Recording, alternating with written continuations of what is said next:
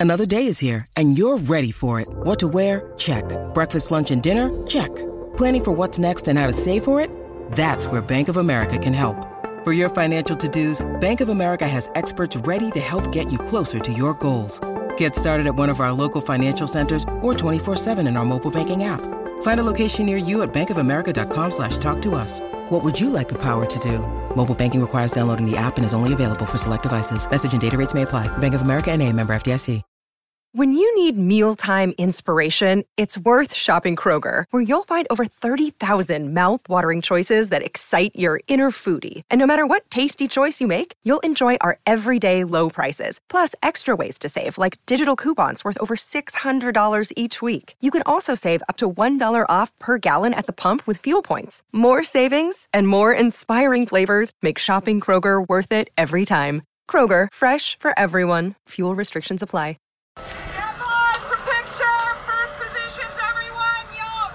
And action!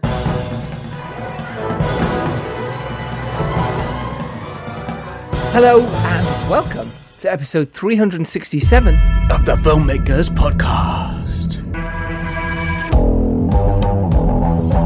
This is a podcast where we talk filmmaking, from indie film to studio films, high-end TV, and everything in between. how to get them made, how to make them, and how to try not to, Royally f them up. in our very, very humble opinion. I'm Giles Alderson, and you are Dom Lenoir. and we are both writer, director, and producers. Uh, Dom has made Winter Ridge, soundtrack to 16, When the Screaming Starts, and the upcoming The Unreason. which might not be called The Unreason anymore, but who knows? And this is Giles Alderson, who has done The Dare, Three Day Millionaire, Wolves of War, The Stranger in Our Bed, and The Serial Killer's Guide to Life. And on today's episode, we have a bumper edition, a very special uh, episode for you. It is David Fincher's The Killer and the team behind it. A killer team, you might say. A killer team, you might say. We did this with David Fincher's Mank, uh, the last film he released, and that was in uh, episode 214. Yeah. When we had on costume designer, makeup designer, production designer, and the cinematographer uh, of Mank. And this time, we also have the cinematographer. Who is it, Dom? Erik Messerschmidt, And we also have the editor. Who is it, Dom? Kirk Baxter, who is Baxter Good. and finally, joining us, we have sound mixer. Who is it, Dom? Ren Klyce, if the Klyce is right. Woohoo! This is fantastic. Dom sat down with all three of them separately Yep. and had an amazing chat. Makes up for not getting an invite on the last one, eh, Giles? Were you not there for the Mank one? yeah, I don't- I don't actually know why I wasn't there for the Mank. I might have been abroad or, or filming or something, but um, You would have been filming. I got I got to make yeah. up for it on this one, so that that was uh, Yeah, that was exactly. nice. Yeah, And Dom did this solo. I was away filming. I think again I was in Austria. I think Dom did Austria. about- Yeah. Austria. I did about three in a row, uh, making that film over in Austria. Hmm. Um, and I couldn't be there for this one, so we role reversed, and Dom smashed it out of the park. I've just edited it, Hmm. and it's a great episode. Who should we start with out of the three of them, Dom? Uh, let's fly in with Erik Messerschmidt. Let's do just that. Now, Erik Messerschmidt, um, he is a cinematographer for Mank, as we said before, and The Killer. But he first worked with David Fincher on the TV series Mindhunter. Before that, he was a gaffer on Mad Men and Legion, uh, and then obviously moved into. He's always been a cinematographer, but then moved into it properly on Mindhunter. That's incredible. Uh, and then obviously did Fargo and Raised by Wolves. Raised by Wolves with classic alumni from the Filmmakers podcast, Algar. Indeed, uh, who's Yeah. amazing. Um, and Mank was Erik Messerschmidt's first uh, feature film. His second um, was Devotion, which came out last year, which was Navy fighter pilots uh, during the Korean War, uh, which starred Jonathan Majors and Glenn Powell. And also, he was cinematographer on Ferrari. I cannot wait to see this movie, directed by Michael Mann, uh, obviously starring uh, Adam Driver, Shailene Woodley, Penelope Cruz, Jack O'Connell. Do you reckon he got the, the job because he's a driver? uh, and Patrick Dempsey. Um, he, but Erik probably got the job on the uh, Korean war film with fighter, pilot, Yes. fighter pilots because of his surname, Yeah. yeah right? Yeah. Mr. Messerschmidt himself. but Erik is a wonderful guy. Yeah. He's really fun. An excellent and The. Killer is a killer movie. Me and Dom loved watching this. Uh, where did we watch it? Was it a BAFTA or was no, it? it's Uh, Picture House Central uh, for the LFF. Uh, shout out to our, our main man, Will Taylor. Yeah, for sorting us out. Thank Yeah. you for doing that. Right, we're going to split this up into three uh, little parts here, uh, and we'll jump back after our interview with Erik, and we'll introduce the next guest for you. So, what do we talk about with the wonderful Erik? We talk about working with David Fincher, uh, discussing lighting techniques, how to tell a story with the camera, and camera as a character. Erik also talks about how they shot fight scenes, why he didn't want to let David Fincher down, and why, on film set, you need to be efficient and responsible as a cinematographer. Uh, let's get to it, shall we? This is Erik Messerschmidt. Enjoy. So, pleasure to meet you, Erik. Uh, welcome to the Filmmakers Podcast. Lovely to meet you. Thank you for having me. How are you feeling? Your film's in the LFF. You're in London. I'm thrilled to be here. It's great. It's it's nice to see movies in the cinema again. Yeah, isn't Yeah. amazing? So, what was the what was the, the journey of you getting involved in this film? Uh, you know, what, what was your process in sort of starting from pre-production to idea to you know seeing the script for the first time? This was well, you know, this movie. Um, he sent me. The, David sent me the script, of course, and I read the script, and I I read the graphic novel, um, and and I started to think about the film. But of course, you know, for me, it's I I always feel like um, it's dangerous for me to to try to bring too much to the conversation before I spend a lot of time with the director and, and we look at locations. And so I sort of read it with an open mind. Um, and then we went and scouted. And we scouted Paris first, and then the Dominican Republic and Chicago and New Orleans. And we sort of went on this tour together. And that's for me when the movie kind of opened up and we started to really see what it could be and, and, and how we could approach it visually. And it was really time with David and time in the locations. So, so how does that collaboration sort of start to form? Because you know, he's he's a director that's that's well known for having like a very distinct vision. How, how did what was the the kind of initial conversations about the the look of this? Uh, you know, how you might uh, approach the lensing, the the moods. You know, how does that process work? Does he sort of send mood boards? Uh, you know, I mean, you mentioned locations. Is that the kind of the the genesis of it all? Is is Yeah, I think so. In this, I mean, in this case, I, I, every project's different, uh, Hmm. and every project with David is different. I at this point, I, I feel like I know him quite well, and I I generally know what he responds to in in broad terms. Um, but but the vast majority of the conversations we had together about this movie were actually about pace and scene structure Hmm. um, where we would put the camera, how we would how we'd approach the scenes, when it would be when the camera would be fixed and sort of classical, and when it would break free, and and how that related to the character. And um, so we you know we had endless conversations about that, and actually very few conversations about style and and palette and tone. interesting. Okay. Um, which is, you know, I mean, when we made Mank, of course, we had lots of conversations about that because the film is very stylized, you know, for obvious reasons. But this film, I think it, the the imagery of the movie, as it pertains to color and and lighting, really came out of our time together, sort of looking at the locations and discussing them, but, but kind of more logistically actually than than uh, creatively. It was sort of like, well, we'll be over here, right? And yeah, of course, we'll be here. And Yeah. it was, you know, it was very much a, a So kind of shorthand, active guess. conversation. Yeah, Yeah.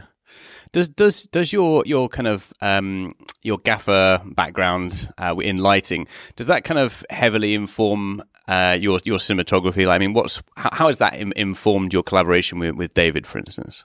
I think you know I I don't particularly enjoy lighting. It's not something that I, I don't walk into a room and okay. think about all the all, all the lights I could put in. In, in fact, I I'm often thinking about which ones I can turn off, and um, I don't. I for me, I, I can't even begin to consider lighting until I know where we're going to put the camera and how Mm. we're going to approach the scene. So I, um, and I love that about working with David is we we're very focused on on how we're telling the story with the camera and, and the character and the, the camera as a character, uh, you know, as a objective character, as a as a subjective character in the scene. Um, uh, you know, we talk a lot about character point of view, and um, so those those conversations for me they they completely inform the lighting. Uh, and then it's generally for me it's quite reflexive, and maybe that's the gaffer background. I don't know, but I, I you know once to sort of have a picture in my head about how we're how we're putting the scene together. Um, then I'm able to I'm able to make the lighting decisions, you know, and we do a lot of that together too. You know, we have we have conversations about color and quality of light, things like that. So, so what was the what was the process for this one specifically in, in terms of? Okay, so you've you've looked at the locations. Um, do you do you like to shot list? Do you like to be? I mean, you, have obviously had the conversations, and Yeah. there's the obvious places where things go. I mean, how fluid are you in terms of improvising versus um, you know planning? Well, I think the um, you know you have to be very supportive of the of the actors and and um, you know the actors need time, particularly in dramatic scenes where there's dialogue to rehearse and and you know it has to feel real. I think so. Um, we generally don't shot list unless it's a you know a very specific action sequence. We generally don't storyboard. We might sketch something. Um, but David and I tend to quite we we speak quite quickly with each other and, and with very very few words. So it's sort of yeah over here right. We'll shoot a long lens here and then we'll get an over the shoulder and we sort Yeah. of like break it down quickly. Um, we generally kind of just remember I think how we were going to do it. I mean the, the scenes aren't in this film aren't particularly complex in terms of coverage the way they were in Mank or even in Mindhunter. You know they're they're simpler in their layout. Um, but uh, but yeah, it's it's a lot of it is built around the character action and, and what you know what obviously what the the audience needs to see in the frame. Yeah, I mean, was there was there a particular texture you were sort of thinking as well? Because it's it's quite a dark, you know, it, it is a serial serial kind of Yeah. serial hitman Yeah. in this film. Like, I mean, in looking at that kind of, you know, the filmic grain, uh, how did you kind of begin that conversation as well? Well, I think we we wanted the movie to have a kind of a dirty, almost paper feel to it. Like it didn't have, um, so that you know, there's there's lens flare in it. There's smoke. There's there's grime. There you know, there's grain, like you mentioned. It's it. The movie is. Um, has a has a kind of dirtiness to it, and it, you know a lot of it is underexposed intentionally, and so it's not really intended to be super slick. Hmm. Um, and but but we wanted each location to have a distinct, um, sort of different palette. And we, you know, I remember when we were scouting the Dominican Republic, uh, you know, David said, "I want the I want it to look humid. Hmm. You know, the image needs to look humid." So we explored, you know, explored different uses of filtration and exposure, and to sort of bring that, and then that became a conversation around all the other locations as well. Like, how do they feel? Yeah, because I mean the, the, the location at the I won't do- go go into any spoilers, but the New York, I mean it, you you really do get like a very frosty Yeah. feel. I mean actually all of the locations feel wildly different, not just because of the time of year, but because of uh, you know the way that you you've shot them. I mean was that was that informing the way you were framing and the camera was moving as well, based on sort of where where you were in the story? Yeah, I mean, we we like the idea of uh, you know, the the film is very much about process. I think about the character's process and um, you know how someone prepares for their for their job. Um, and and so when when our character when when Michael's character is, you know, he's he's someone I think who's always sort of in control. And when he's in control, Yeah. the camera is in control. Right. The camera is, Yeah. you know, in lockstep with him, and it's very precise, and the movement is precise, and we don't move the the camera very much, and it's very kind of structured. Mm. And then when he's not in control, the camera breaks free a little bit as well. Yeah, yeah. No, I noticed that at the start when he's in Paris and he's he's kind of staking out. There is like that. You really do get a sense of the the deliberateness and the preciseness from everything from his stretching to the the sleeping and the patterns. Uh, and and it does it it does definitely inform a very meticulous man. Yeah. Uh, and then obviously things start to kind of unravel in the middle. So that at that point you're moving into more energy, I suppose. As well. Exactly. Yeah, it's all sort of it's meant to to mirror his state of mind Hmm. almost. Yeah. So what, what is it? I mean, obviously you've you've got these these collaborations with these brilliant people.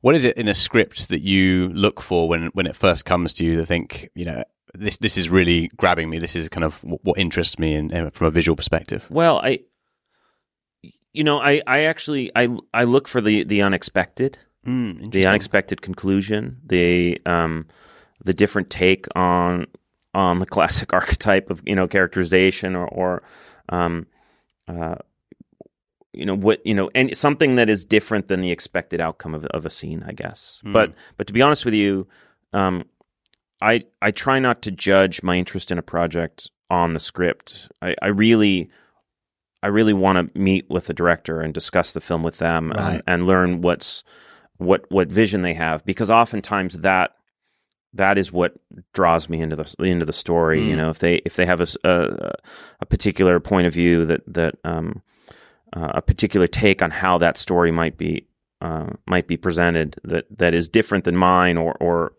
um, or unexpected. That's really exciting to me. Yeah, because I suppose you, I suppose you're buying into you know the world building, and you know the director is is at the helm of all of that. For so, sure. So it's it's just as important to have a good script as it is to have a, a very good collaboration, and and I sp- suppose know where you're going, so that it's not going to be an, an average film or or something that doesn't kind of get you creatively excited. Yeah, no, absolutely. It's it's the you know for me the director um, is everything. really, yeah. Did did everything go to, to plan on the shoot? Were there any like were there any sequences that you found particularly challenging on on the killer? Well, the the fight scene in particular was challenging. Is that the Dominican Republic one? Yeah, when, I mean, yeah, I mean that was crazy. It, Yeah. it, it, it was, it was. I mean, as an audience, it was. I mean, it was just pure adrenaline. Like you know, for that first sort of half of the film, it is so. Um, you you really are in there with the, with the guy going through all these things, and that scene especially was just such high energy. So, yeah. So so what, what were some of the, the difficulties that you sort of faced with that? Well, I think you know, oftentimes in a fight scene, we we deliberately confuse the audience with lots of handheld shaky camera and long lenses, and it's sort of you. Um, if the if the audience is disoriented, uh, you know that can be a tool that's used to to create tension or create excitement in a fight scene, Mm. and that was not something we wanted to do with this scene. We wanted the audience to be right there with us, geographically in the space, so they kind of learn where he is in the house. And it was something David had mentioned to me early on in that process. He said, I need the audience to um, learn, they, they need to discover that, that the killer has reached the gun where he dropped the gun at the same conclusion that he does. Yes. And so they have to have a, they have to learn the layout of the house as we go through this, Mm. even if it's subconscious. Yeah. And so, and actually, you, you do because I mean, Yeah. from everything from going up the stairs and then going back along the stairs, and then you see his sort of point of view going past the bathroom and, and then seeing the kitchen. Um, I, I feel like that's I feel like that's somewhere where a lot of newer directors go wrong. Actually, is not establishing the geography of a scene, or or it could even be just part of the you know the Hollywood blockbuster. Okay, we can cut this moment, we can cut this moment.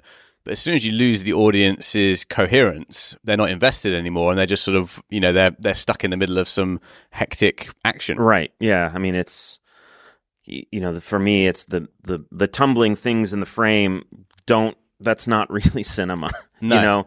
No. Um, but if it's if you're along if you're if you're being led along a path and there's visual subtext in the scene, then it's really interesting, and that, that was something that we were really trying for. So we were really focused on screen direction and um, and composition there to make sure that the audience was with us. You know, you know, they're they're witnessing the fight, which is horrific, but they're Mm. also learning subconsciously about the layout of the home. Hmm. So, what was some of the grip gear you used to shoot that sort of sequence in particular? Well, it's it, there's actually all of that sequence was done on the dolly on a head uh, traditionally, Oh, okay. and the um and the handheld nature of it um, has been meticulously that's really interesting. done later. really, oh, really Yeah. interesting. Okay. Yeah, we we experimented. We did. I shot a bunch of tests handheld, and we looked at it, and we ended up using that and tracking my handheld action into those scenes in some in some cases. But Yeah. for the most part, you know, it was.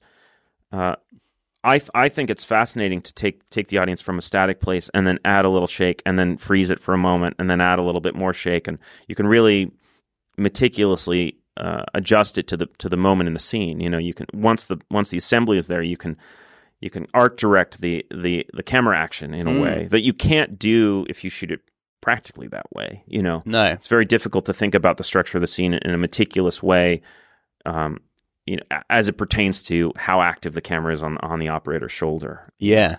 Um, so that that was something that we hadn't. Well, we did a little bit of that in Mindhunter actually, but but a lot here. So, so how how long were you shooting that sequence for? God, I think it was ten or twelve days. It was quite a bit. Wow. Okay, that's that's that's amazing. I mean, you know, it does it gives the illusion of I I suppose not not a hand, but it, it does give you the illusion of a very well shot handheld sequence that that feels frenetic amongst the. I mean, I'm, I'm never. I'm in the action. I'm not necessarily thinking, oh, there's a there's a you know a very well thought out camera move here. You're, so Yeah. it's, it's a it's a very good you know achievement what you've done with the scene. Oh, thank you. Um, there, there was another shot actually that, that kind of it was it's not the most remarkable shot necessarily in the film, but it's it's him in, in the the lockup, and I, I think it's like a sort of a dolly shot, and it starts with um, sort of panning across, and then it cuts across. Um, I think it's like you know the side of the the bonnet, and then it goes. It, it continues the shot of the the shutter coming down in close up Oh yeah. and it, it's like that shot out of everything like really really just i was like it, it's just so seamlessly smooth and it's blending two shots together and you could have just done the dolly on the wide but it gave it something dynamic um, and something really interesting Yeah, I mean, we we're always trying to, I think, shoot less coverage if we can and simplify. Mm. Um, and there's a bit of winking we're doing to each other sometimes. Of you know, can we hide a can we hide a cut here, and you know, who will pick up on it, things like that. I, um, you, you know, it's I like that playfulness that that we we have sometimes when we're on the set and like, well, what if we just did this? And So that yeah, that's a good example of that. But you know, there's um, you know, we're often shooting with two cameras and shooting two cameras at the same time, and you know, walks out of one frame and into the other, and those sorts. Of, you know, there's there's a you know, we're always trying to trying to outsmart each other. I guess. so how, how did the relationship sort of begin with you both like how, how did you first meet what was it that first sort of ignited this this great collaboration Oh, I don't know. I mean, I well, we I I met David on on the set of um, Gone Girl. I was the gaffer on Gone Girl, um, which uh, Jeff Cronenweth was shooting, who's an incredible mentor of mine, and um, and uh, you know, I, I was really fortunate to spend a lot of time with them on that film. Obviously, intimately, um, you, you know, creatively and uh, logistically, of course. And so, you know, I got to know I got to know David there. Um, and then he called me to to come do Mindhunter as, as a DP, which just uh, it really changed my life. wow Um, and then I mean, I we mean, just have been that working must have together been an amazing amazing call It was, yeah, very cool. It was very cool. Yeah. I, I mean, how how does that how does that happen? Is it because you're you're sharing, you know, you, you're sharing that you know discussions about lighting, and you realize you're on the same page? Like, what was it that made him think of you sort of after that collaboration? I don't know. You'd have to ask him. I, Yeah. I, I, I think you know. I mean, uh,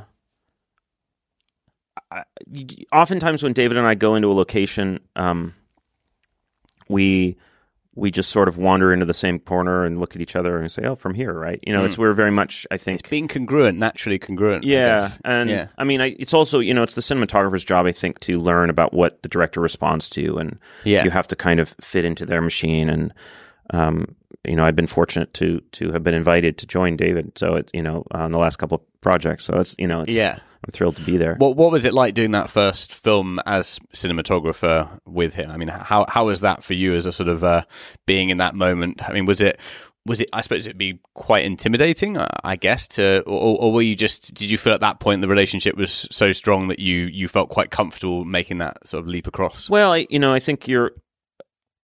I mean, David is an incredibly inspiring person to be around, Yeah. and um, and you, um, in my case anyway, I just I didn't want to let him down. You know, Mm. I wanted to, um, I wanted to do a good job and and and and do good work, and I, you know, I knew what a uh, blessed opportunity it was, and Mm. wanted to take advantage of that opportunity, obviously, and um, but you know, at the same time you know, David can be an intimidating person to be around, and I, I sort of made a promise to myself that I would, Not if I disagreed, I, I would, I would, I would Yeah. speak up. You know, Yeah, sure. Um, and I think that's been a good thing in our relationship. Has always been saying, "Hey, you know, what about this?" And you Yeah. know, he either, he'll either say "No way" or "Absolutely." You know, so it's it's Yeah. it's been good. Yeah. Yeah, I suppose you need that openness, even for someone that is a, a you know a, very much an auteur, for a collaboration to sort of flourish. Yeah, and it has to be, you know, that that also keeps it fresh and interesting for me too. You know, it's, um, yeah. What what were some of the differences between how you shot that and, and how you approached this in, in terms of the the look?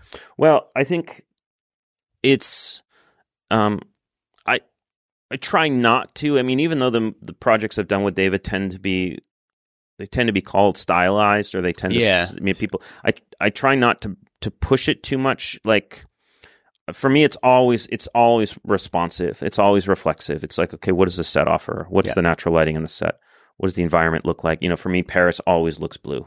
Yes. So, um, so Paris should be blue. Uh, you know, if, Yeah, if I yeah. try to do something that it's not, it always feels wrong. So, you know, I I, th- I think it's it generally just kind of flows. I try not to overthink it, and you Yeah. know, yeah. Do you, do you, do you think there's, I mean, if, if you could maybe condense down to one or two bits of what, things that you feel like you've really learned from the start of your collaboration with him uh, up until now, you know, do, do you know maybe how your art has changed or what you've, you know, I- I- improved as a, a cinematographer or changed, maybe not improved? I mean, I think you are.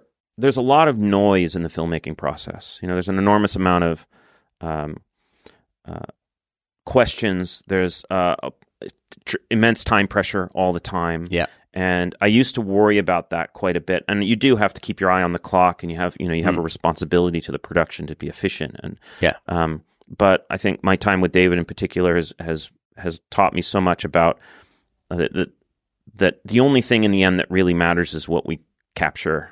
Yeah. And and you really have to protect that with your life because you end up, you know, watching it in cinemas for Yeah. years later and and so, you know, everything leads to that. And so if you can be more efficient, if you can be more responsible and get what you want, then you'll Yeah. get more. And yeah, learned a lot about that from David for sure. Brilliant. We, we have got to wrap up now, but just one very quick bit of advice to your earlier version of you trying to break into cinematography or, or even lighting, like if you had any advice to give yourself back. Um, it has nothing to do the do with the equipment. Ignore all that. Yeah. equipment doesn't matter.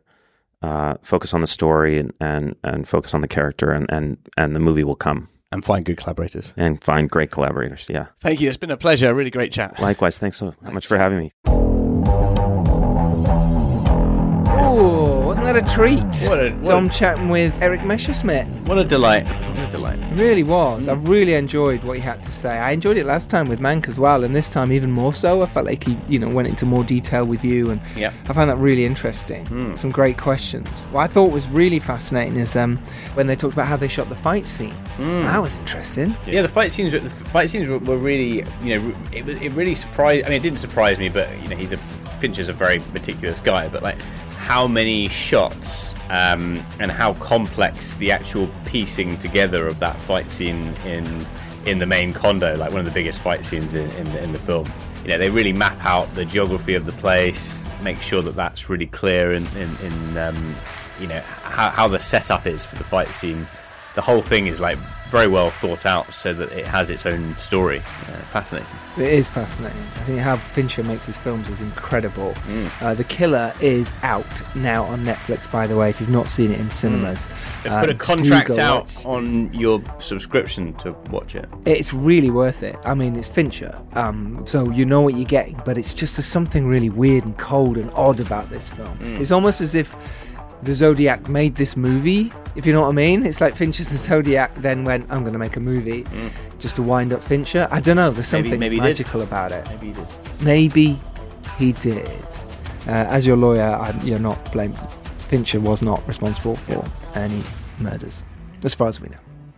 Um, all right, well, let's get to our second guest of this podcast, this very special The Killer episode.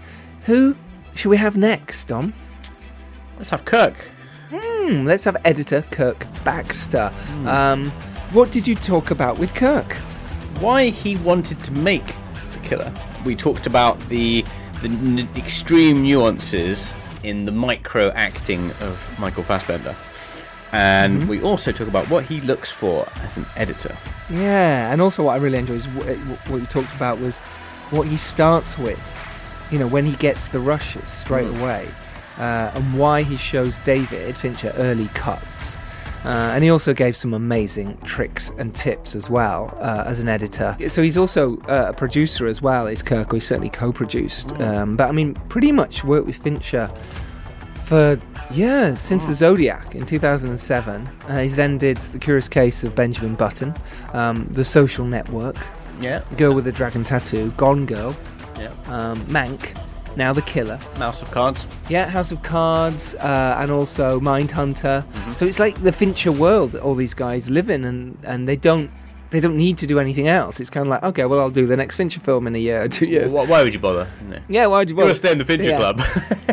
yeah, you you do. The Fight Club, a Fincher Club. Yeah. But interestingly, Kirk just did edit Dumb Money. yeah, Um, one of the classic Lawrence episodes. Schuker Blum, Yep. Rebecca Angelo, Aaron Ryder and Teddy Schwartzman, and Oh, Teddy yeah. Schwartzman. Um, yeah, talking about dumb money, and that was episode 360, so literally seven episodes ago. Mm. Uh, go listen to that; it's fantastic. If you've not seen Dumb Money, it's great. Mm. But anyway, we're here to talk about the killer, um, Kirk Baxter. So, before we press play on Dom and Kirk, why don't we press play on the trailer for uh, the killer? Right. Now. Why don't we? Why don't we? Um, so the killer So- is about A contract killer who yeah. Go. I mean, I don't. The, the, thing is, if you, if you actually say more than the contract killer, then you, you kind of give away the plot because the, the plot is basically about his contract killings and the shenanigans that ensue when things don't go quite to plan. Um, That's perfect. there we go. That's probably enough because otherwise, uh, more than that would, would spoil it. So there we go. The shenanigans that ensue. As typical Fincher synopsis for you. Yeah. Um, right, let's play the trailer, and on the other side of that is Kirk Baxter, uh, the amazing editor, uh, and then on the other side of that, me and Dom will join you again for our final guess. Whoa! So sit back, relax, and enjoy Dom's chat with Kirk.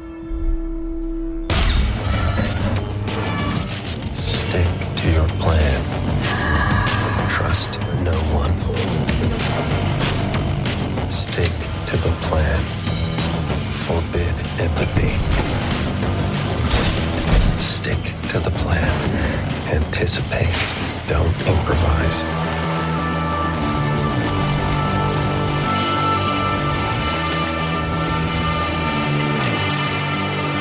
Stick to your plan. Never yield an advantage. Stick to the plan. Fight only the battle you're paid to fight. Ask yourself, what's in it for me? Stick to the plan. Empathy, weakness, vulnerability. This is what it takes if you want to succeed. Simple.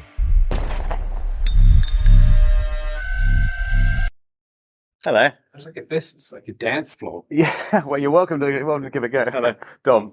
Sure. Yeah, nice to meet you. Do you want a glass of water? I'm okay. Thanks. Yes, you're good. Okay. Do you, would you like a ginger shot? We're doing shots. I've been hitting quite a few of those. Yeah.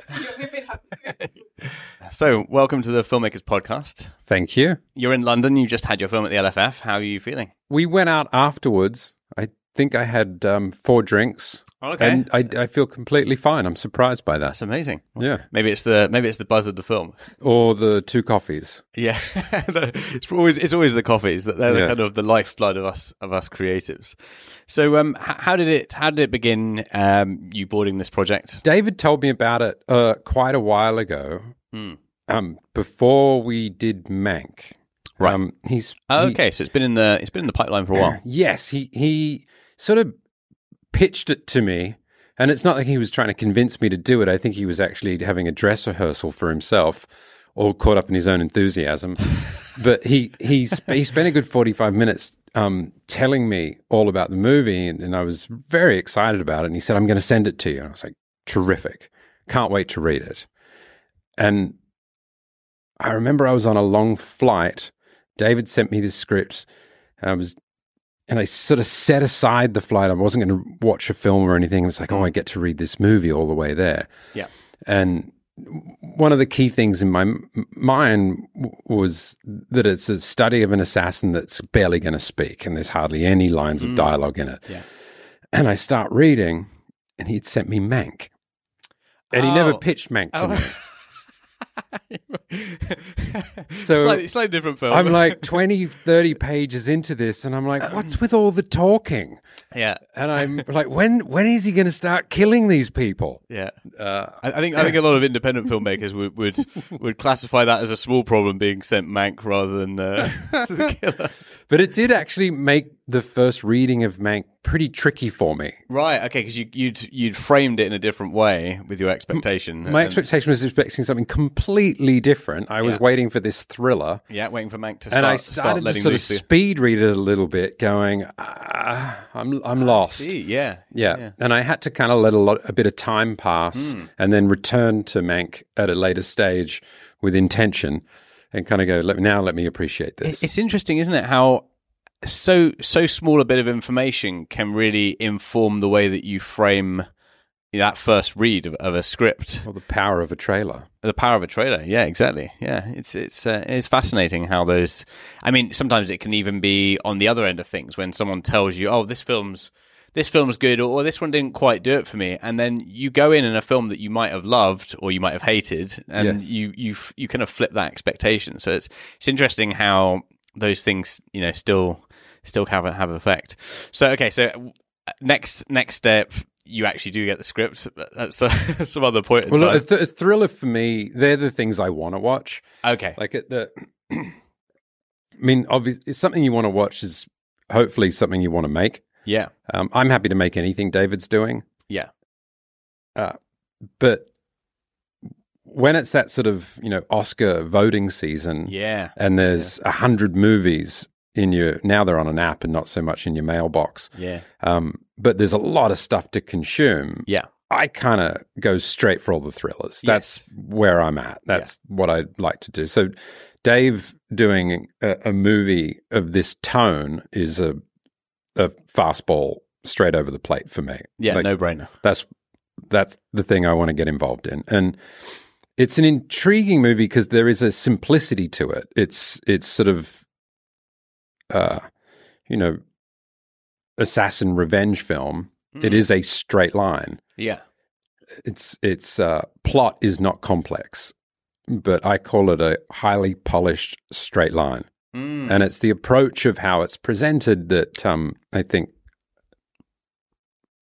I don't want to say separates. That's for other people to judge, but it is the yeah. Well, it, but it, it is, and I, I don't, I don't think there's many you know directors or, or teams that could make you know a film that has this kind of storyline and make it as engaging and thrilling. And I mean, obviously, the, the acting is is a massive part of it as well. You've got Michael Fassbender, who is you know born to play that kind of character. he Uh, does so much with so little. I don't mean Yeah. so little in terms of how it's been written or something, but Yeah. but he's got to lead the way without words, Mm. and and it's these slightest gestures. Um, I was just saying how much I enjoyed watching it in the London Film Festival w- on such a large screen Mm. with an with an audience that was very much in in step with it. Like there was a great Oh yeah, yeah. feeling in the room. It was it was pure adrenaline. Yeah. Like, you know, it was. It was. Just, there was there was a scene with um in the bathroom with Dolores, kind of begging for a wife. That was the secretary of the lawyer, Yeah, that's right. Yeah. and fast as she's sort of explaining um, how her demise should come. You've got Fassbender listening slightly ahead of the information, Yeah. but but giving these very very small gestures. And Oh, when yeah. they were that size, for me, seeing them that large, Yeah. I was thoroughly enjoying um, just by the subtlest cues that Yeah. he does of like his speed and intelligence and how he's telegraphing something Mm. in the smallest, mi- most minute ways. and that's actually one of the most fascinating things I think about the you know the film and the performance is he doesn't you you you know as an audience you're you're just really desperate to know what he's thinking you're waiting for him to reply and he doesn't give it or, or he gives you just these tiny slivers and I wonder if that's you know I, I you know I suppose as a as a filmer I, I, I think okay is it is it that he doesn't want to give false hope to people that he you know he, he knows that he has to kill. He doesn't want to you know go down that road. Um, but that that's very evident in the performance is that the, he he doesn't give much away. Uh, and I mean, he kind of explains himself uh, in the beginning. yeah with his, with his, through his rules yeah Yes, of through his inner sort of monologue of how he um yeah survives the work. that's it yeah Yeah. I mean, a great example of it is again Dolores, because she's probably one of the most challenging characters because it's almost she represents the people, Yeah. even though she was Yeah. participating in something a little bit sinister. She was on the edge of it. yeah Um, and his indifference even to her yeah is you know might be hard to consume for some people. It's fine for me. Yeah. But but when she's when she s- you later, says Dolores. when she says in the van, you know, I'm uh, I'm not a bad person. Oh yeah, yeah, yeah. That, and that, to that me, was interesting. Yeah, the yeah. joy of it is his reaction, yeah, and and it's you know he's like, what, whatever. yeah, yeah. Yeah, it's I mean, like- what, it's what am I supposed to do with that? Yeah, he's just Yeah. not interested in Yeah, that 'cause- little I- morsel I- of information. I suppose for him, it's like, well, you know, if I leave someone alive, they they could incriminate me. My I go to prison. You know, it can't be done. It's, Yeah. it's just you know, there's a Yeah. sort of. What is your process? I mean, do you do you always try and get the script ahead of it being shot before coming on board, or I mean, I, I'm Uh, guessing you like that process rather than okay, we've shot the film, have a look. Uh, no, sorry, have a look at the rushes and then join us in, in sort of post production. Yeah, look, all that matters to me once we're um, making the movie is what David captured. Hmm. So Okay. I will read the scene again of whatever scene I'm about to build so that I understand um, the blueprint of it, Hmm. um, you know, what its intention is. But then it can be thrown away in a lot of ways. It's really just how, because David can evolve beyond what the script was based on a location or how actors Yeah. performing something, uh, or he, he'll recalibrate and readjust. Or, Yeah. And and also he he has such a distinct vision in, in all of his films. I imagine that you know if you if you gave you know any of the scripts that he's done to generic filmmaker, they would probably do it quite straight down the line. Whereas whereas he does imprint so much of his own. Um, I guess his own styles, his own thoughts, his own sort of methodology, that it becomes I think its, it's own the thing. that's what's fun about cinema. It's not. I mean, I, I don't even know if generic, if it, but Yeah, it's more. You could give it to the same subject matter to any to two different filmmakers, and you're getting different results. Yeah. Um, and you could probably say the same by bringing in a different cinematographer or a different film editor, and you know, it's the responsibilities we have in these crafts that. Like I sort of worked out a long time ago, as clever as David is, like anything that I dish up to David, he's going to have input on it, or he's mm. going to be able to improve what I show him.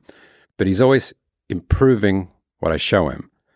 And if I don't, if I, there is an enormous responsibility to sort of offer up something that's worthy of Yeah. sharpening. Yeah, sure. Understood. So, so how does that first um, assembly slash edit work in your collaboration with him? Uh, I try to. Um, I mean, I feed him every day when he's shooting. Like he's. oh, okay, yeah. So, he- so you're yeah, working on the shoot basically, and you're I'm not physically there, No. but but we are um, communicating every day. Mm-hmm. But it's very very short. It's text, or I'm just sending things via um, the platform Pix. Yeah. Um, and David likes this. He likes to be able to sort of see that he's okay, that it's coming together um, as planned. And and a big part of that is he wants to know if he needs to go back and pick something up. yeah, sure. Um, that's when it probably can be the most stressful for me because it's there's a time element involved. Mm. Yeah. and it's it's, it's an expensive medium, Yeah, and And it's, it's the Hollywood machine, isn't it? So you know, if you miss something or you don't don't quite get it there in time, he might have to go back to you know, No, Dom- Domin- it- it- Dominican Republic or whatever. I'll be in a position where um, Ceán, the producer, is saying to me, "We're holding this actor until Dave knows that he's got the scene, Right. until he sees it cut by you,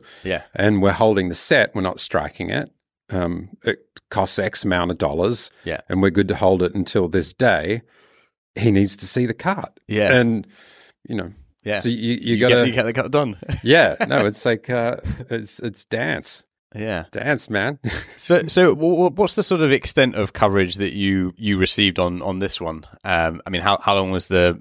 I mean, how much was the footage basically? I can't remember, but it's always extensive. Yes, it's always yeah, he like he likes he likes to cover things a lot, doesn't he?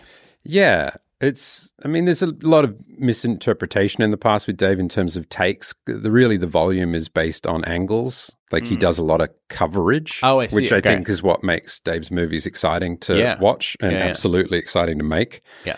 Um, that's my favorite part about doing David's films i- Mhm. i- is that you can interpret them a lot of different ways of how to tell something because you've got that coverage. Hmm.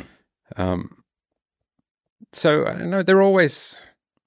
I think this one was a bit m- more difficult than ones in the past. It's strange that I think once you've watched it, because it is a straight line in terms of the plot, um, there's a.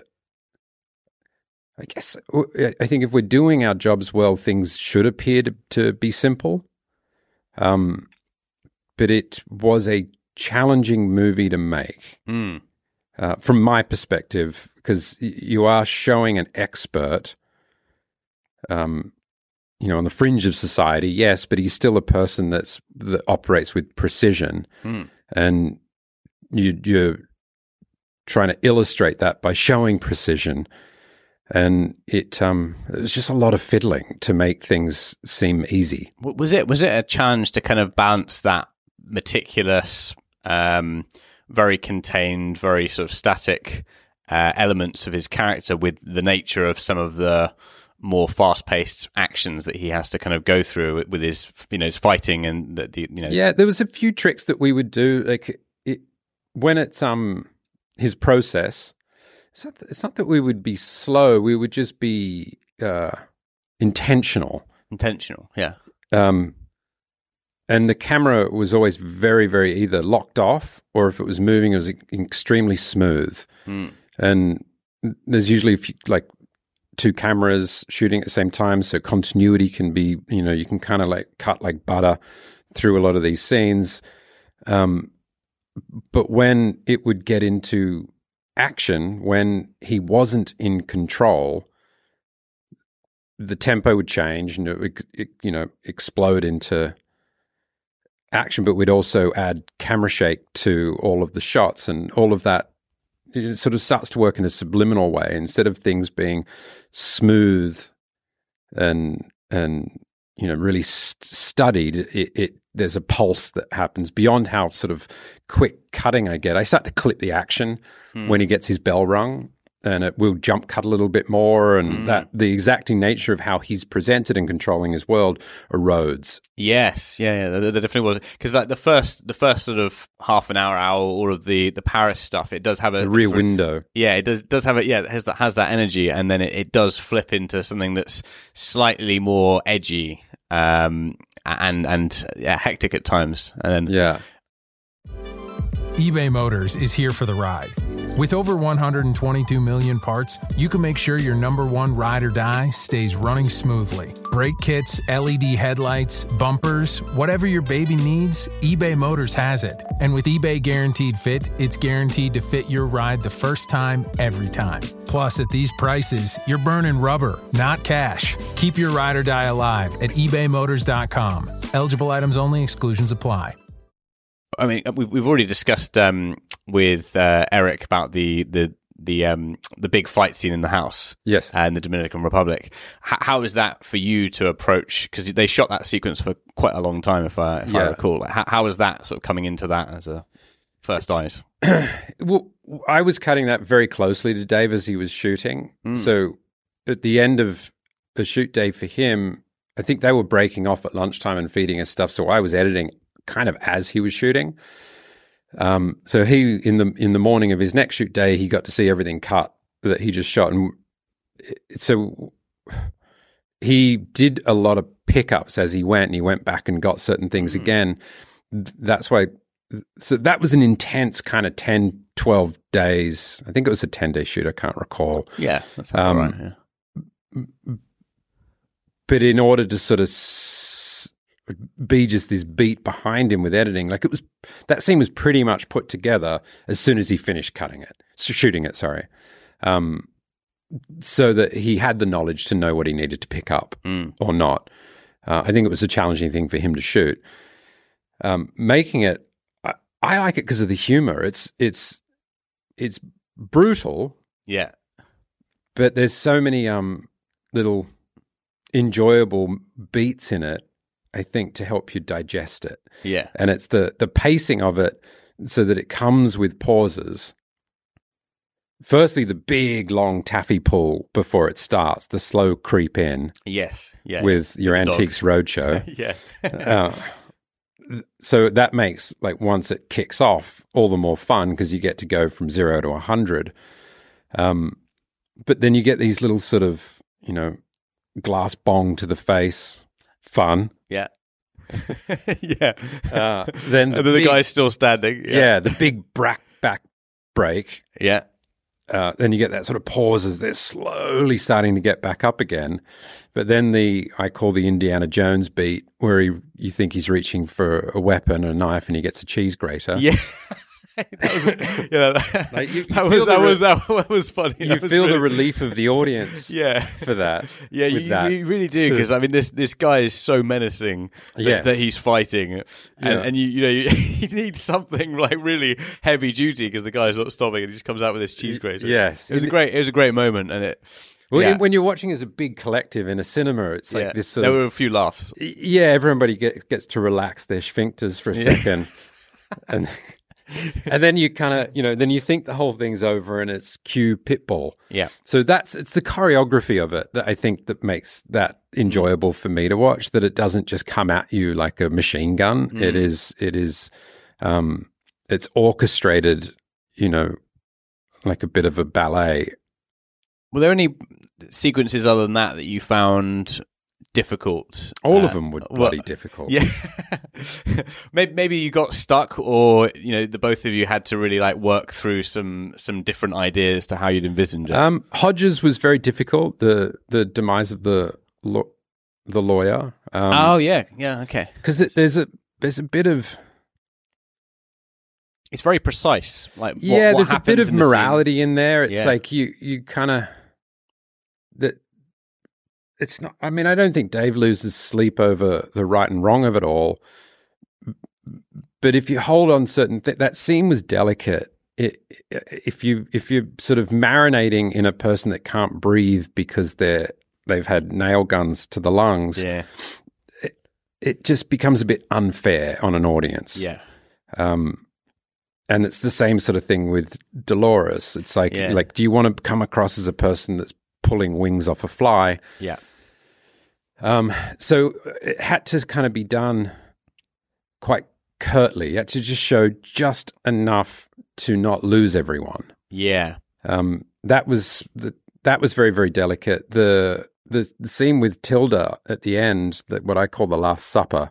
Yes. Um, oh, I mean that's that was another topic. I mean, just just to finish that that previous scene, because I mean, was that part of it? Was it was it playing on you know maybe a more lighter or because because Michael Fassbender has a moment when he he thinks he's done the calculations wrong because you know in theory he, he this guy might survive you know with the time and there might be enough time for him to get to emergency services. Was that like was that quite an important part? Was was finding that lightness in the scene I think looking for lightness in all of this sort of subject matter Yes. is something that, that you're looking for. Yeah. Like his little oh shit, yeah yeah when yeah. he's not, you know, and there's we've got yeah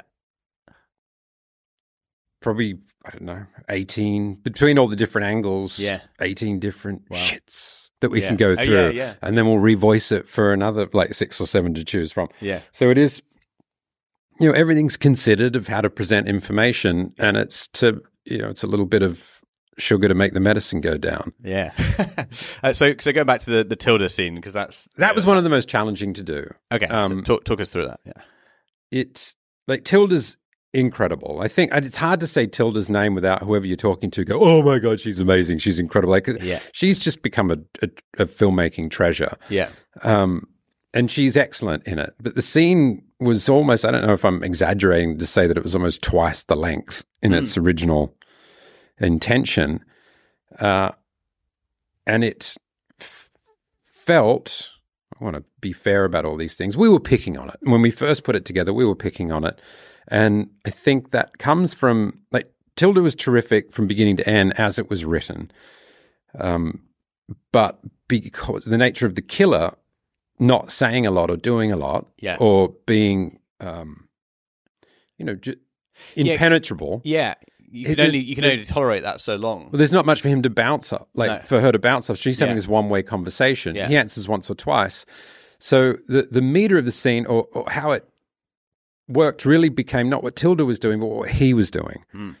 and I knew I've had certain tent poles, perhaps, or certain ways to sort of prop it up, like the, you know when he sort of there's his lines of you know desperate for conversation, Yeah. like boom, that's definitely happening. Yeah. there's his judgment when she brings up um, the how his c- girlfriend was hurt. Yeah. And then you see him sort of harden. Yeah. But These like little micro movements that he gives, you sort of go, oh, we definitely need that one. We definitely need that one. And but towards the beginning of the scene, when he's just Flat. Yeah. playing flat and hard, Yeah. she had twice as many lines and twice as much Yeah. story, and he's offering nothing. Yes. So it, I had to sort of start going through it, going, okay, can we live without her saying this? Can we live without her saying that? And and the scene needed to be built around Yeah. what he offers, so that it's not inert. Yeah, that makes that makes so much sense because it, it is. I mean, what makes the scene compelling is the fact that he isn't giving anything. Yeah. and you're you're so desperate. You're, you're really on her side. And you're like, you know, have the have a have a mouthful of this delicious food. Uh, have a have a whiskey or, or whatever, and, and wh- when he does finally do it, it is enormously satisfying. But you're also on the edge. Like I, I don't think you could suffer much more of his indifference. So it, it's an, it's a, it's very well but paced. it was it's it's it takes discipline to do that because Tilda's so enjoyable. yeah, And when you true. kind of Yeah. when you throw away a line of Yeah, like it's like throwing away caviar. Or, yeah, you know, it's like, how did you find me? And Yeah. he doesn't answer. That's not in there anymore. Yeah. But these things, they, they worked. It was all good. But you just sort of had to, um, you know, start chopping off fingers for the greater good. So, how did you start your collaboration with uh, David? What was the first project you? Uh, I got brought on to help on uh, Zodiac, Okay, yeah, um, which was just as an additional editor. Yeah. Um, yeah. So that was.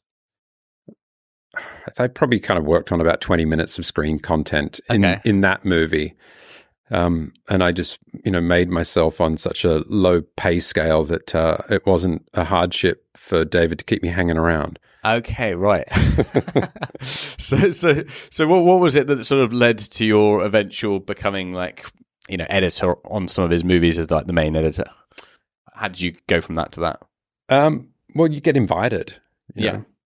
and then it's it it's such an honor or a privilege to be able to get Of to work with him that I make myself always available. Yeah, Uh, that's the the main thing, and also I I, I will always um, live up to well. That's again, that's for other people to judge, but. Uh, there's no complacency on my side because we've done a lot of things together. No. I I still um, operate with the same level of paranoia that I did from our very first times working together. That that you know, I think filmmaking in general, there is no platform to rest on. You don't No. kind of get to go. Oh, I did all those other things. I'm just going to coast through this one and let the assistant do it. Y- You you got to perform, and you got to you're going to be judged on what you do. Uh, and I, I make sure I don't put David in a position to um, harshly judge me. do, do you do you feel like there's anything, any one thing in particular that you've really gained experience wise or knowledge from working with him on all these films? Um, I think just a willingness to explore and not to be in a rush to be done. Yeah. Brilliant. Fantastic. It's been a really nice chat. Um, best of luck with the movie and uh, yeah, enjoy your time in London. Thank you so much. That was a lot of fun. Ah, That was enjoyable. that really was enjoyable. Almost too enjoyable. Do you know what? what- It was. Do you know what was really interesting was where he was talking about, you know, Fincher's waiting. He's literally holding the set up until um, Kirk has delivered a cut of the film before they can move forward or a cut of a scene. How amazing! How amazing is that? Wonderful. Imagine the pressure of, of, of you know, like a full set of like Fincher professionals, actors, yeah, him, the set, the set department, like everyone's just holding these like ludicrously expensive locations because you haven't, you know, because you've basically got to edit the thing and, and he's got to be happy with what he sees before he moves on. I mean, that's a, it's a lot of trust, um, and it's a, it's a sign of a sort of a, yeah, a good, a very good sort of collaboration that he, he places that much faith in his in his edit and, and also that he you know he wants to there's a responsibility there in a way actually it, it, it sounds slightly extravagant but actually he's avoiding doing any pickups and he's making sure that while he's got everyone there he, he gets it in the bag so it's a, it's a good um, good ethos really Fascinating. How fascinating must be to work with Fincher. I mean, we're getting an insight here, real one, um, for you, and just to work with, uh, you know, a Yeah. genius filmmaker. As Yeah, much yeah. as people might put him down in some way, I don't know why you would, but I think he's, you know, Mm. it's fantastic filmmaking.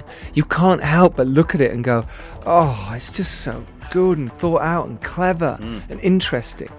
Uh, and interesting, we haven't mentioned that The Killer is actually based on a graphic novel series called The Killer, um, which was uh, illustrated by Andrew Kevin Walker. We have mentioned it Um, now.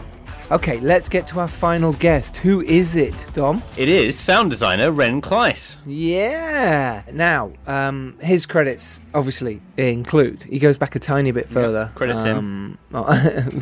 credits him.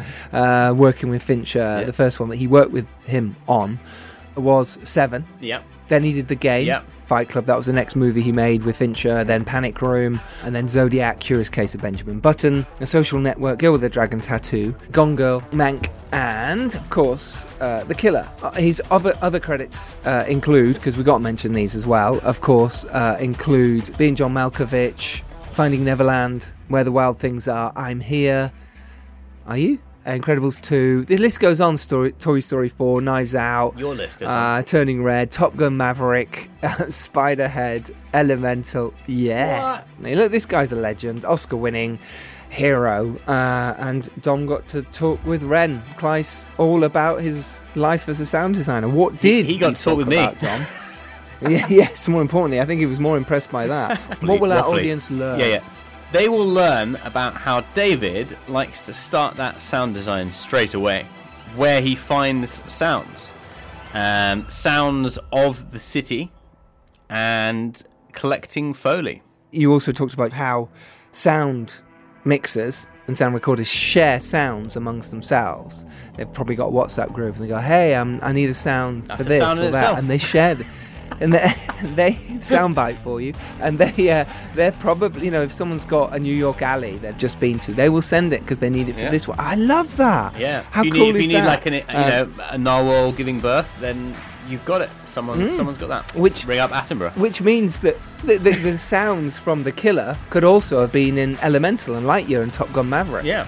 That's interesting, isn't it? Um, Yeah. He also talked about create, creating tension in sound, how you do that, and defining tone with the director. Um, so this is uh, Ren Klyce talking with Dom Lenoir about the killer. We'll see you at the other side of this. Oh, oh, you are so lucky. We treat you well.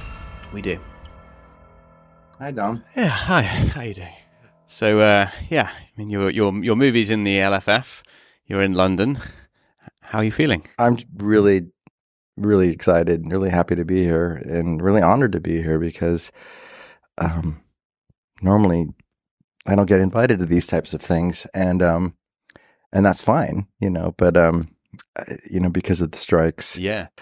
um, someone had the thought, like, well, let's get the below the line team to fill in, if you will. So, um, so we're fully aware of why, but it's also at the same time, it's it's really nice, you know. Well, it's great, and, and I mean we're a, we're a filmmaking podcast, so Right. we we we, we thoroughly appreciate that every person in the the crew, the post production, has such a big impact, um, and and especially on on you know David Fincher's films, sound is such a a massive part of the overall experience. Um, so it's it's great to have you here. Oh, pleasure to be here. So so um. Yeah, talk talk us through your your first sort of um, engagement in this film and, and how it how it begun for you. Sure. Yes.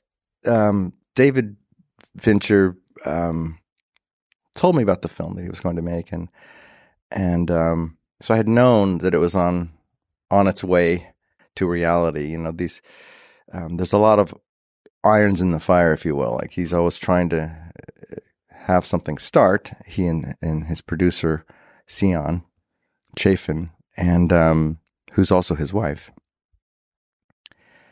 So there's always I'm privy to a little bit of like I'm trying to get this started, I'm trying to get that started. That's going to go. That's not going to go. You know, these are the, the way that uh, films kind of Yeah, of course. uh, are bo- born. Yeah, And so you know, this one's going to happen. It might, it may not. And then it, of course it it it uh it, it was happening.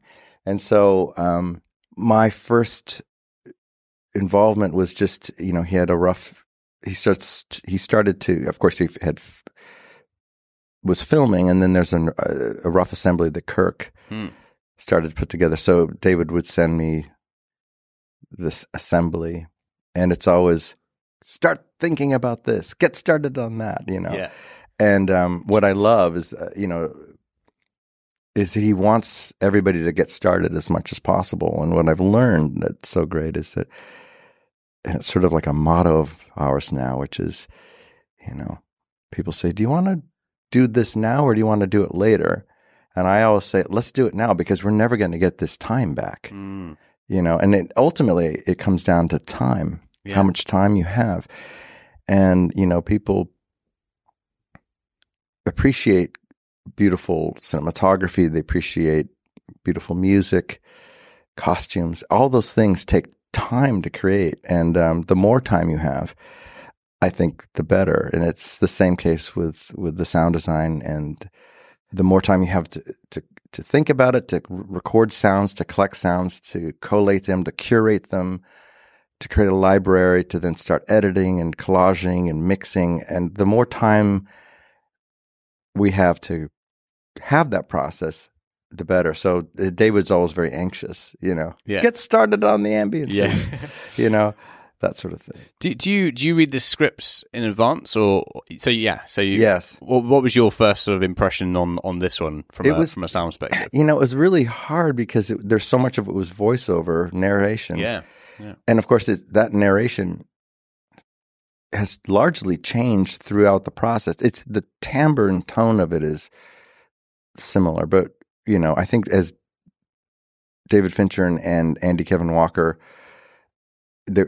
particularly David, of course, because he's he's on the film and he dispatches Andy like, "Hey, we need some dialogue for this," or and Andy will provide those things for him. But um, when reading it, largely was different. So it was a, the the setups were there and the locations were there, but the feeling of it was much harder to imagine. And mm. I I you know it's usually when I read something, I can imagine it, you know. Yeah. And David is, by the way, he can read a script like nobody's business. He could, he's like a speed reader. I'm the exact opposite. I have to like read it, then I take out a, I start taking notes. Yeah. Then I have to, this character have to imagine it being a person. I, it, it takes me forever, but I really invest in, in reading the script so I get a sense of it and, and the place and the environment and so forth. So yes, that's usually uh, something I'm privy to, which is great. So how how did you develop the mood with those discussions with him uh, on, on this one? Uh, it was largely picture driven and David driven. Um, he he really wanted um, to establish the environments early on, and have you, you've seen the film clearly. So, you know the the Paris sequence is an opening moment. Um, you, it's not filmed visually in a way that says Paris. No. And so there are no shots of the Eiffel Tower. There are no, uh, you know, you know that what I would maybe call cliche visuals. Yes. There's none of that. And David, you know, he, traditionally he when he made the game, uh, for example, that was filmed in San Francisco. There are no shots of the Golden Gate Bridge. None of that. So he did, and, and of course he he doesn't want to state the obvious visually, but so to compensate, the sound had to kind of give the sense of Paris. So the church bells, the the the the sound of the voices, the shops opening up, the sirens being French. All of those things have to be sort of introduced without being Overwhelming. Overwhelming, yeah. Yeah. So there, a lot of a lot of curating went into the, collecting those sounds and um, and finding them. Uh, there's sounds what I call specifics. There's beds of ambiances, and then there are these little specific little jewels of sound that burst in and out. And those little specifics are a lot of thought goes into them, and you don't know how to f- either those have to be created or you have to fabricate them out of something else. And so that that is sort of the first step of creating a, the soundtrack. And I suppose it's it's very important from you know that point in the story to not set it as the kind of you know creative hub, artsy, romantic, um, you know Paris because we are basically watching a hitman preparing for a hit, so it needs to be cold and clinical. But obviously, you do need to inject the city. So I, I think Yes. it I think it worked very well, and it does very much set the tone for who he is. Um, and, and then obviously it does develop as you go into different different cities. Dominican Republic. So so how did how did New it change Orleans. as you sort of went into into other locations because it does have quite a few very different soundscapes, doesn't it? Yes, and you know, um, we our sound team, uh, Drew and uh, Michael, Drew Kunin and Michael Primer um, were there on location collecting sounds. Largely, we ended up not using those sounds, and and um, because David wanted to, he really wanted to foley uh, the film completely. But the things that they obviously we collected the the, the dialogue of Tilda and and of course. Um, the few lines that Fassbender says on camera. Yeah. Um, but they would collect sounds for us. Um, we would go out and record. And it was just one of those things, again, just, you know, trying to find those bits and pieces um, for each location uh, to make them sound, okay, now we're in the Dominican Republic. It's a developing country. You know, the sounds of the motor cars are very different than France. Yeah. Those types of colors and specifics are noises that you just hear if you happen to go to Mexico, they, or, you go to, to India. The, these sounds are of, you know, very defining. They're very defining, polluting yeah. sounds, you know, yeah. to the environment. You know, you can, so you want to give that sense of, oh my goodness, I can smell the diesel. Yeah. Um, so, just talking about how the the sound, I mean, we've talked about how some of the immersive sound, because you also do um, just just before we move on, you also do re-recording as well. Is that right? Because I've I've seen that on a few of your credits with. Mm-hmm. So, is that is that part of this process? You go, you go, or someone else goes out to capture specific flavors that uh, you and D- David have discussed. Okay, it needs this, were there anyone specifically for this that you could think of that needed that you felt needed sort of that extra bit of foley after the shoot? Well, the the foley we do to picture, and we have a yeah. team that does the, the specifically to picture. Yeah. For each location, Ceán and David um, had a local crew. So there was a, a, local French crew. So they collected the the the the church bells for us. Drew and uh, was and and Michael were in in um, DR, so they they went into the various cities and collected some sounds, and then of course then we had to like rely on our own sounds of uh, you know that we've accrued through the many years, and so there's a lot of cheating. Yeah, cool. And I'll hear some sounds from a different project that we never use that are in Mexico. That that'll work here, you know. Yeah, so there's brilliant. and then um, one of the the interesting sort of nomadic qualities of of the sound community is that we share. So there might be a friend who I went to such and such a city, and I you know, and, oh, That's so nice. Is there yeah. any? Do you have a little moped sound I, that I can borrow? Yeah, yeah, sure. You know, so so we we rely on on a collect sort of a collection of sounds, but nonetheless they take time to create. The in the Paris sequence, for example, that uh, mobilette or the Vespa that he escapes on, for example, mm. that's a gasoline. In reality, it's gas.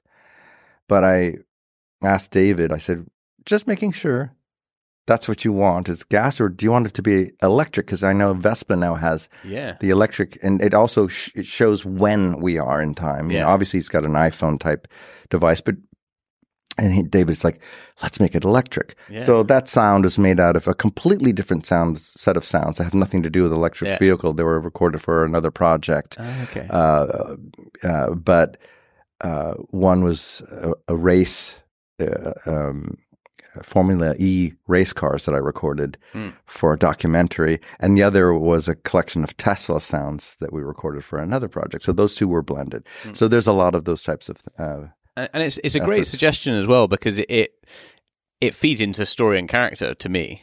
Um, you know, it fits in with the sort of slightly more plush, you know, world that we've created for Paris. It fits in with this sort of clean, meticulous killer. So it's uh, it's it's great that you're kind of adding these things that are congruent with the storyline. I, I suppose that's that's part of your collaboration, isn't it? Being on the same page with these things. Yes, and it's what's really fun is that David really likes a sense of density and detail. Yes. And you can see that visually in his lighting with, with Erik and Erik's team. You can get a sense of it with costume, certainly, um, music and sound, and all of these elements that are coalescing into the visual and audio um, final of the film are these many layers of thought, you know. Mm. And so, uh, yeah, he's pushing for that. You know, some films, um, filmmakers, they, they don't want to get in the way. They, they love their dialogue. They love what's written on script. and they don't want to fill in noises to detract from dialogue.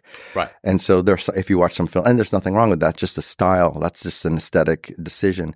But you know, in the scene with Tilda Swinton and and Fassbender when he comes into the restaurant late at night and grabs the gun out of her purse and they're closing.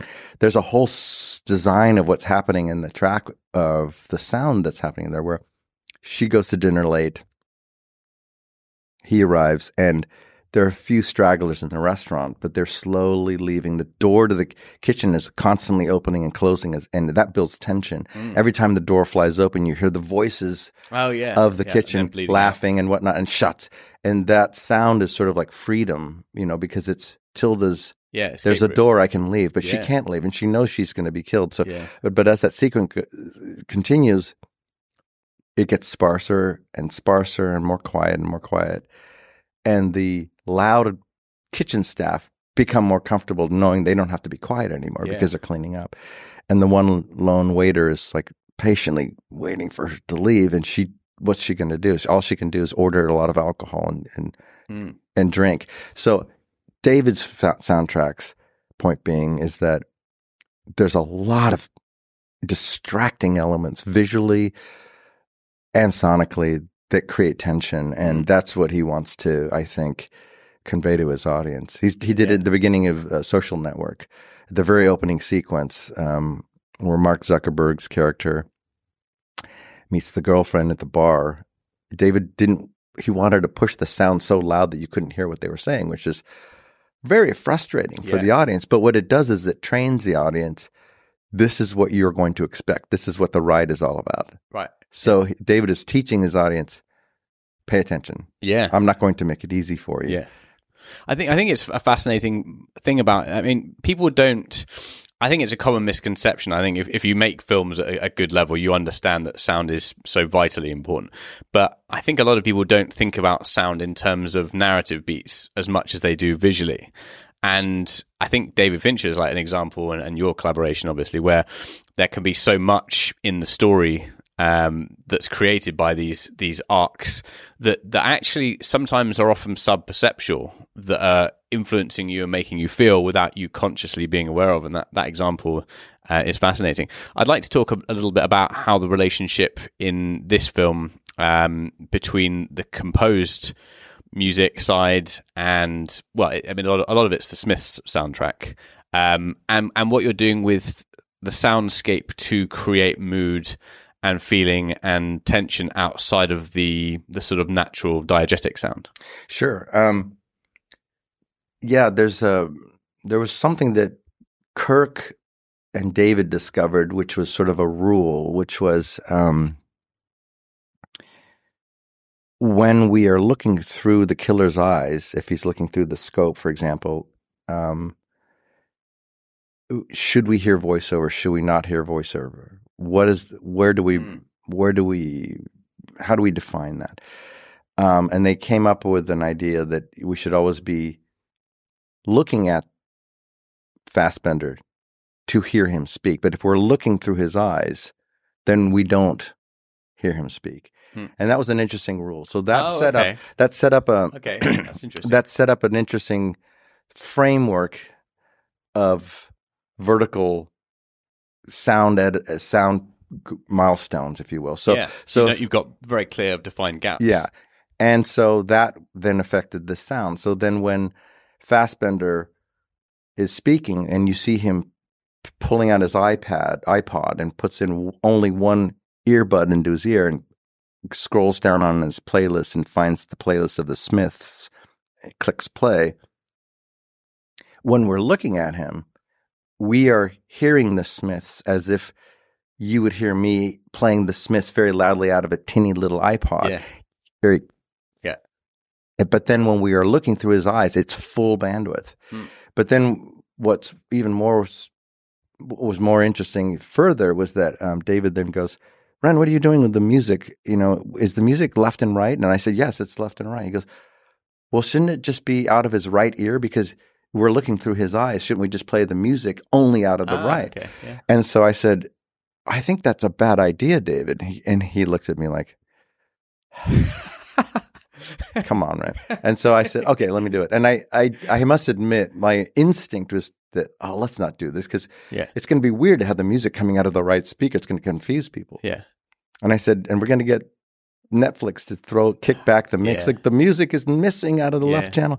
And of course, I was just wrong because he, uh, you know, he was right. So I did it, and and uh, and so, but that t- again teaches the audience like, okay, now I'm list- I'm looking through his eyes, and the music's really loud, as if you're Mm. hearing the Smiths, but it's only coming out of the right channel. Mm. And then when we cut back to looking at him, then we're hearing it small. So those mark Yeah. those So- points. so that's the kind of structure. Yeah. Exactly. It created sort of a framework. And then about the sort of the feeling and the mood, because there's there's some I can't know I can't sort of say exactly what the the sound is I'm thinking of, but as, as things get tenser, sort of the mid you know end end of the film, there's there is these ominous soundscapes that start to come in. Um, was that because that also informs the tone, doesn't it, of the film? And we sort of talked about at the start, like defining that tone. How, how did you get to that um, understanding between the two of you?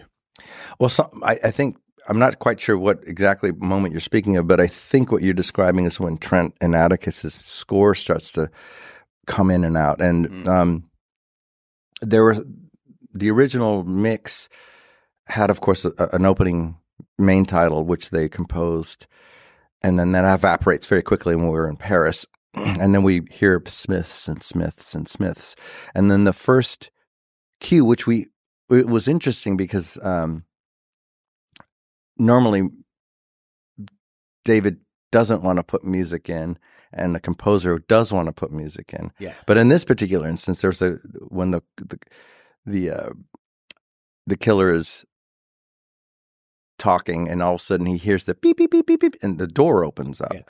Uh, there's a piece of music there that that's Yeah. Atticus and Trent's score that comes in and goes. Yeah. And that was designed by the that was that was a decision, uh, you know, a global decision. But then the next cue, when the killer wakes up, and he does not notice that they actually the the the, the lights have t- finally at last turned on, uh, and he the the the uh, target has arrived. There's a cue that's started there, um, but that wasn't always there. It was go- it was just sound, and so I felt that we needed a piece of music there, and David thought we needed a piece of music there. Trent and Atticus didn't want a piece of music there, which is odd because you'd think it'd be Yeah, the other way around. yeah. And so they, the, we had sort of temped in a, a rough track that they had provided Yeah. from early days as sort of like a Yeah. will this do type thing. And, um, and that ended up being in the film. And it- I think it was good Yeah. that, that we put it in. Then they had these beautiful tones. And what's so fun about mixing their music and having them as collaborators is that sonically, oftentimes, what they give us as music is can be very strange. Mm. You know, it's not a cello No, or no, string yeah. section or brass. It's uh, a noise. Mm. You know what I mean? And so they came up with these strange noises that were very low and kind of uh, uneasy. And I think that's probably what you're you're speaking. Yeah, no, and I think it, Yeah. I think it does. It, it blends very well with with the soundscape as well. Right. It's it's it's almost seamless. You don't get a feeling of um yeah the the one between the other and the, and the divide. It's it did very much. Uh, just as a as a last question, as, as we've got to wrap up, was it you've worked with David for a while now? Um, what, what were some of the differences? I mean, one of my favorite ones is the game. Um, I mean, that that's just you know, there's so few movies that like that that surprise you all, all the way through. What were some of the differences? Maybe just a, a you know a quick quick answer of of working with him on that versus what you've learnt um, working on the sort of recent projects. Yeah, sure. The game was um, was sort of an exercise in in in constraint, coming off of Seven, which was very cacophonous and and oppressive and gritty and dirty, uh, because the characters were living in a very decrepit place. Somerset's character, Brad Pitt's character, they were all in this terrible grungy city that s- smelled bad and where people were taking drugs. By contrast, the game was a story of a very wealthy man, Nicholas Van Orton, living in a pristine mansion. So it was very clean. So that was an exercise in sort of like, whatever posh would be or whatever clean. So everything in that was expensive sounding, Mm. you know, the teacups, the, the doors, everything was like pretty, you know? Yeah. So from the game to this film, The Killer, we were kind of going back to the original roots of The, the, a the- little the- a bit- grit. a bit of grime and grit. grime yeah. and grit. Yes. Brilliant. Okay. Uh, well, thank you very much. It's been an absolute pleasure, and best of luck with the film. Thank you so much. Nice to meet you. Wow. Whoa. That was th- Whoa. three amazing, amazing collaborators with David Fincher talking about the Fincher process and their process to get incredible movies made. Mm. Wow. Yep. Wow. I hope you enjoyed that. I really do. If you did, tell everyone and also tell us uh, at Filmmakers Pod on Twitter. Tell uh, Fincher. the Filmmakers Podcast Tell on Instagram. Tell Fincher to come on the podcast Yeah. next time he's Yeah. making a feature Saw, film. saw him outside when the um, when we were doing the interviews. Oh, did you? Yeah. Was he there? But yeah, yeah, yeah. He didn't drag him in? He, he, well, it was it was at the ham yard, and he was like he was outside, and there was like 15 tables outside. And he was the only person outside of the table, so so it wasn't like I could just sort of sit down next to her, order a cup of tea, like say hello on the way to my table. Like would have been like the most obvious uh, deployment in in. It Uh, would have been the best thing. So he was sat on his own. no, no, he was, he, was with, he was he was in a meeting. He had someone with him. So. Let, Oh, let okay, Fincher do, let Fincher do. Fincher. He's probably probably Yeah. prepping for his premiere or something. So, you know. Thing is, you probably would have wanted uh, a An shit ton of takes from Yeah, you no. anyway, hasn't it? Why not? he got, oh, you're the filmmakers podcast guys. I'm too nervous to come on your show. Uh, yeah, but but I'm really glad because we've got the, this amazing Yeah. team that we wouldn't have got. I loved it. I mean, to be fair, we, we've probably learned just as much about Fincher from his HODs as we would from speaking to Fincher, because uh, you know we you Yes. do really. This is very much an episode that you learn all those tips that he Yeah. straight from the horse's mouth. Yes, straight from the, the killer's mouth. Yeah. Which is out now, by the way, on Netflix. Watch it. Watch it. You will not be disappointed unless you're one of these crazy Fincher buffs who goes, yeah, but it wasn't as good as. Wasn't as good as Up the game. yours is brilliant. Up yours, Tom. Uh, uh, so, yes, it's out now. Go watch it. Next week, we have for you Business of Film. We are back with Stephen Follows, Dom Lenoir, Phil Hawkins, and myself, Giles Alderson, joining you for an amazing chat about issues in the film industry right now, about the SAG strike, about AI, what's happening there, um, and and also Stephen asked some amazing questions uh, that we have to answer. And as always, it's fantastic. And as always, there is a winner. And I can probably give you a spoiler now. It wasn't done. So that is for you next week. Budgets of movies on the business of film five next week. We'll see you Tuesday for more indie Filmmakers filmmaking podcast. knowledge. Yeah. Take care. Bye bye. Bye. Maybe not use that one. Bye. use that one. that was a better bye. I'm going to use both. Are we done? Are we done here? Yes, we're done. here.